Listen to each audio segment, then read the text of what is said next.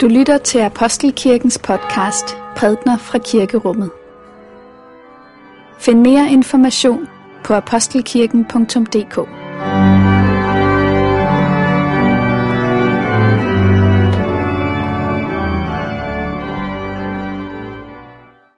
Glædelig jul alle sammen, og velkommen til gudstjeneste her i Apostelkirken på denne julesøndag.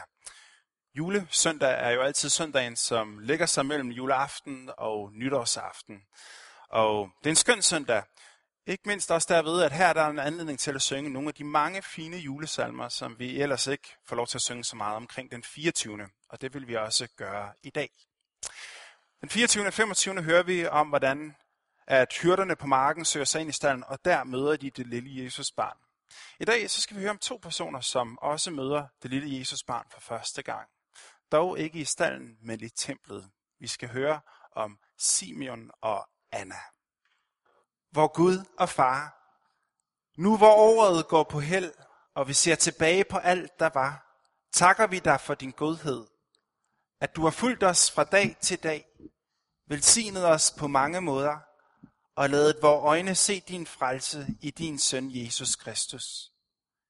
Vi beder dig, lad alle, der længes for ham at se, lad de mange, der sørger, blive trøstet af ham, og giv os styrke til at gå ind i det nye år, i tillid til, at han vil stå frem for os, bede for os og favne os med den kærlighed, der varer til evighed efter evighed.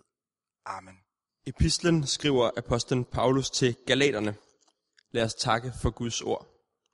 For Guds ord i skriften, for Guds ord i blandt os, for Guds ord inden i os, takker vi dig, Gud. Da tidens fylde kom, sendte Gud sin søn, født af en kvinde, født under loven, for at han skulle løskøbe dem, der var under loven, for at vi skulle få barnekår. Og fordi I er børn, har Gud sendt sin søns ånd i vores hjerter, og den råber, Abba, far. Så er du da ikke længere træl, men barn. Og er du barn, har Gud også gjort dig til arving. Amen. Lukas evangeliet kapitel 2, vers 25-40. I Jerusalem var der en mand ved navn Simeon. Han var retfærdig og from og ventede Israels trøst. Helligånden var over ham, og den havde åbenbaret for ham, at han ikke skulle se døden, før han havde set Herrens salvede. Tilskyndet af ånden kom han til templet, og da forældrene kom ind med, med barnet Jesus for at gøre med ham, som det var sædvane efter loven, tog han barnet i sine arme og lovpriste Gud. Herre, nu lader du din tjener gå bort med fred efter dit ord. For mine øjne har set din frelse, som du har beredt for alle folk. Et lys til åbenbaring for hedninger og en herlighed for dit folk Israel. Hans farmor undrede sig over det, der blev sagt om ham, og Simeon velsignede dem og sagde til Maria, hans mor, Se, dette barn er bestemt til fald og oprejsning for mange i Israel, og til at være et tegn, som modsiges. Ja, også din egen sjæl skal et svær gennemtrænge, for at mange hjerters tanker kan komme for en dag.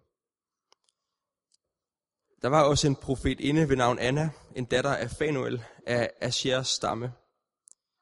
Hun var højt oppe i årene. Som ung jomfru var hun blevet gift, og havde levet syv år med sin mand, og hun var nu en enke på 84. Hun forlod aldrig templet, men tjente Gud nat og dag med faste og bøn. Hun trådte frem i samme stund, priste Gud og talte om barnet til alle, der ventede Jerusalems forløsning. Da de havde udført alt i overensstemmelse med Herrens lov, vendte de tilbage til Galilea, til deres egen by, Nazareth.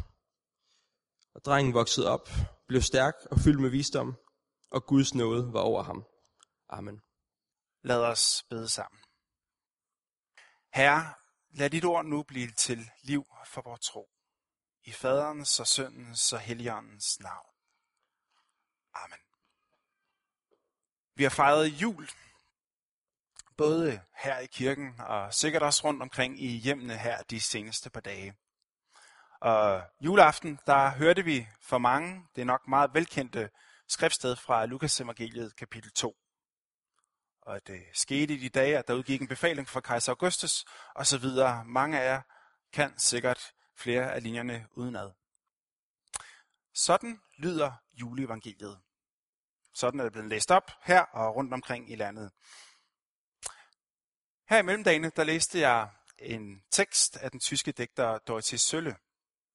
En tekst, hvor hun giver udtryk for sit forhold til julen og julefejringer. Og i virkeligheden, så er det et ganske ambivalent forhold, hun har til julefejringen. Hun beskriver, hvor svært hun har det med hele markedsføringen af julen, hvor uansvarlig og selvkredsende hun selv er, og så mange andre er sammen med hende i vores forbrugsmønster i december måned osv. Og til hele det her anstrengte juleforhold, der tilhører egentlig også juleevangeliet. Når det bliver læst højt, så er det som om hun ikke rigtig er modtagelig over for det.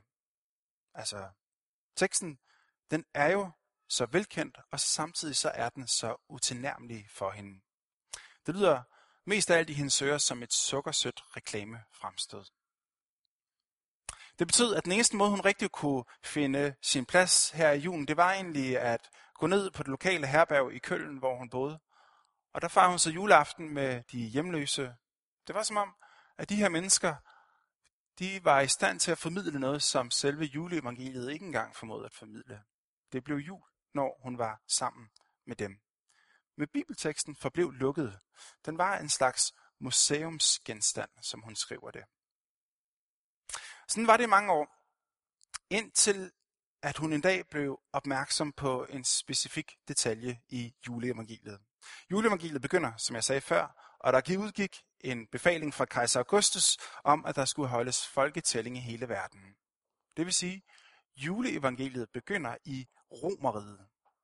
I Romeriet, og ikke bare i Romeriet bredt set, men i en helt specifik æra af Romeriet, nemlig den, som også kendes under den romerske fred.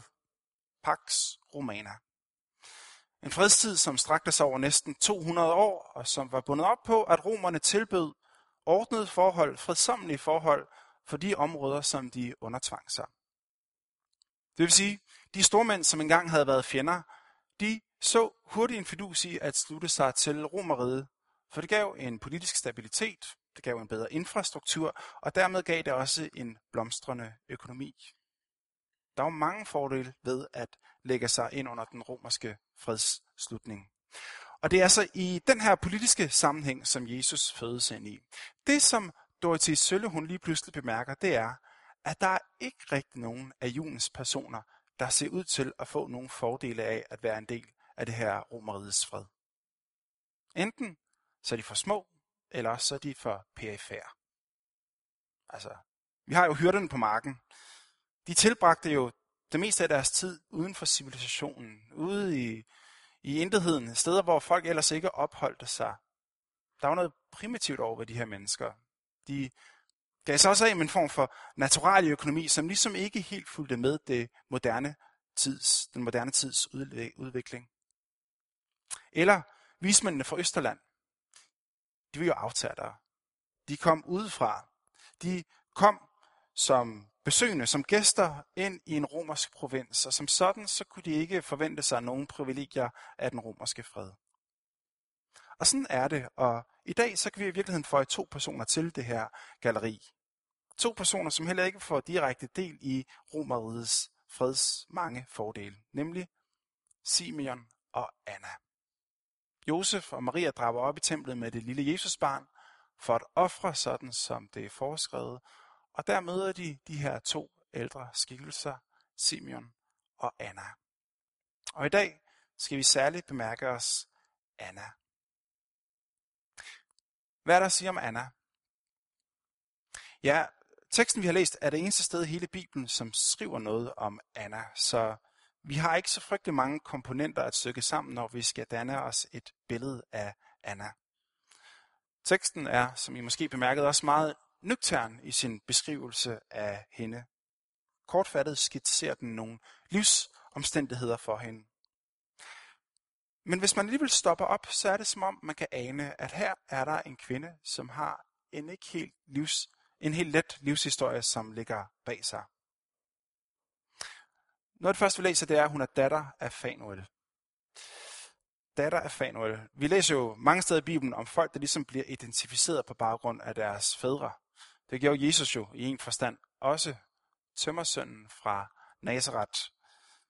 Det var på en måde meget normalt, men for en kvinde, og særligt for en kvinde, der havde Annas alder, var det ganske usædvanligt. Man havde jo ikke efternavne på den tid, men man havde de her identitetsmarkører, som ligesom kunne være med til at sætte ind i en større slægtssammenhæng. Og for en kvinde var det passe, passende at blive identificeret med sin far, når hun var barn. Men altså, efterhånden som livet skred frem, så skulle det gerne ændre sig. En kvinde i livets anden halvdel skulle gerne identificeres ud fra sin mand eller ud fra sit barn. Så enten Anna hustru til, eller Anna mor til. Men sandheden er om Anna, at hun sidder i en alder i 84 og bliver rubriceret på samme måde, som da hun var et barn. Vi har at gøre med en kvinde, hvor hendes tilnavn alene røber, at der er noget mislykket over det her menneske. Som om, at hun er sakket hjælpeløst agterud i tilværelsen. Hun har ikke ligesom formået at komme frem i livet som alle andre.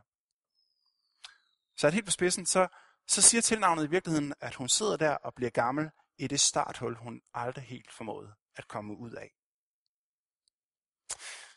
Hvis vi så læser videre i teksten, så bliver det klart, at Anna hun sidder ikke bare der i templet og kan sidde og ære sig over alle de ting, som hun aldrig fik her i livet, men endda, at det, som hun havde, det blev taget fra hende. En gang havde hun været gift i sine unge dage. En gang havde hun haft en retning i sit liv, som var meget mere lykkelig end den slutdestination, som skulle blive hendes. Og så bristede det alt sammen. Efter syv år stod hun alene tilbage. Hun blev enke i en ung alder. Og hun har mistet, hun har ikke kun mistet sin mand, men med ham, så har hun også mistet de muligheder, hun havde, og de drømme, hun havde for sit liv. Og så tomhændet, så hun stod tilbage, og hun har tænkt, at der var noget tragikomisk over det navn, hun har fået. Anna, det betyder yndest eller begunstiget.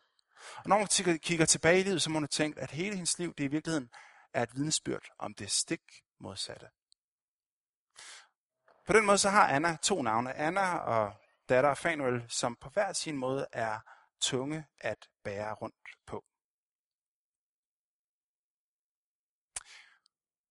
Så læser vi, at Jesus kommer op i templet med sine forældre, Josef og Maria, og synet af den her lille familie kunne man have forestillet sig måtte være et svært øjeblik for Anna. Der stod de, den lille familie, sikkert glade og spændte på fremtiden. Og så kunne Anna have stået der på afstand, og hun kunne have betragtet dem, og hun kunne have set, hvordan deres tilstedeværelse ligesom ville minde hende om, om alt det, hun havde mistet i livet.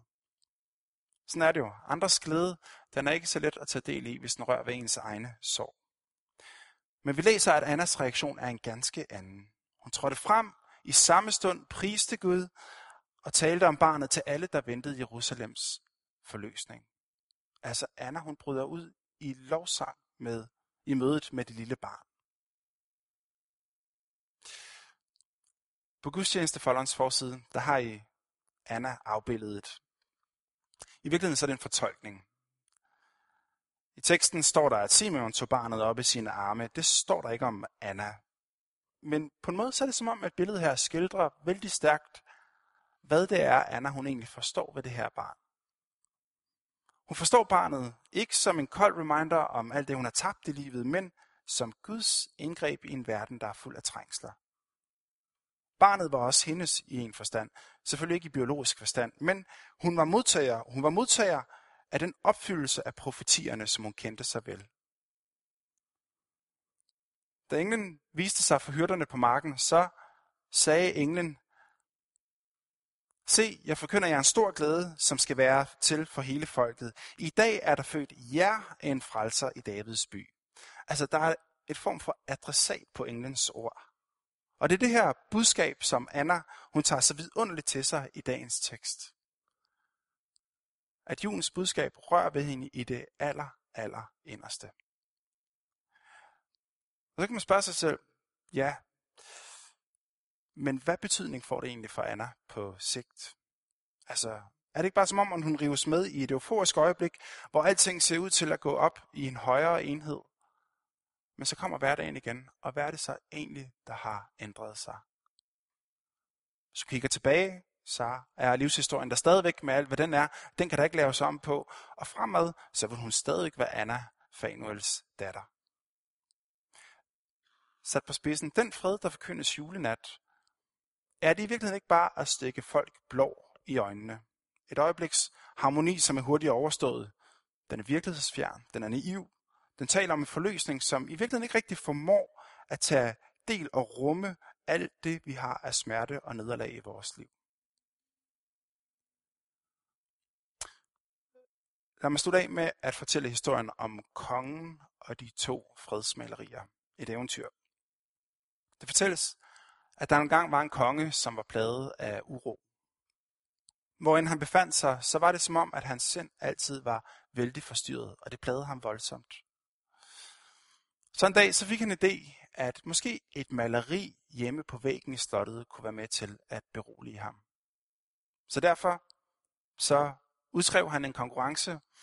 Den person, der kunne skildre, der kunne formidle fred mest fuldendt på et maleri, vil han gøre til en rig mand.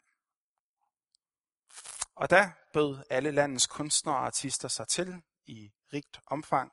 De gjorde alle sit ypperste for at skabe et billede, som kunne være med til at berolige kongen. Og udskillingsprocessen spidsede til snart, der var kapløbet skåret ned til to malerier, der var tilbage. Og kongen havde inviteret alle i befolkningen op i salene på slottet, og de skulle være med til at overvære den store finale, fremvisningen af de to sidste malerier. Spændingen var meget stor, da det første maleri blev afsløret.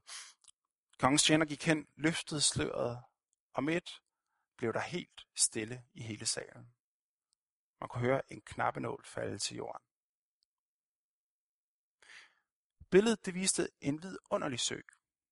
Birketræer, som hævede sig højt og spejlede sig så smukt ned i den blikstille vandoverflade. Og ved siden af, lidt længere op på bredden, der kunne man se en flok får, der gik rundt og græssede i en underfuld solnedgang. Alt åndede fred, alt åndede idyll. Og de fremnøbte var benådet over det her billede. De var dybt betaget af det, og alle tænkte ved sig selv, her har vi vinderen. Så gik kongens tjener hen til det næste billede, løftede sløret, og da sløret blev løftet af, fornemmede man, at der gik et gisp ned igennem salen. Ingen råbte endda faret, kalder du det der fred? Billedet det viste et vandfald, hvor der var kaskader af vand, som blev kastet ud over kanten og ned på en stejl klippe. Og når man så billedet, så isnede det i en. Tilskuerne mærkede, hvor koldt det blev der i rummet med et, da de så billedet. Ovenover vandfaldet så så man en grå himmel med bulrende tordenskyer. Det var et uvær. Alt i billedet virkede uhyre kaotisk. Men hvis man kigger nærmere, så kunne man se, at nede på den lille klippe, der var der et træ, der voksede der. Under helt ekstreme vindforhold og vejrforhold voksede det der frem. Og en af dets grene strakte sig frem mod vandfaldet, mod de enorme mængder vand, der fossede ned. Og yderst på den her gren, der var der en lille rede, som en lille fugl havde bygget. Og ganske utilfreds, undskyld, ganske uforstyrret og veltilfreds, sad fuglen der på sine æg og hvilede helt stille og fredsomt. Det var moren. Hun havde lukket sine øjne, og på den måde var hun et billede på den fred, som overgik al verdens uro. Hvilket billede tror I kongen valgte? Det sidste. Fred er dybest set ikke et spørgsmål om at ligesom være afskåret fra far. At være i en, i en form for fravær af far. Men fred er i sidste ende et spørgsmål om et Guds nærvær. Og det er det, som er julens helt store budskab, at Gud kommer nær i sin søn Jesus Kristus. Som fuglemoren, der med sine vinger dækker over sine små børn tæt på det frodende vandfald. Lov og tak og evig ære være dig, vor Gud, Far, Søn og Helligånd. Du som var og er og bliver en sand treenig Gud, højlået fra første begyndelse, nu og i al evighed.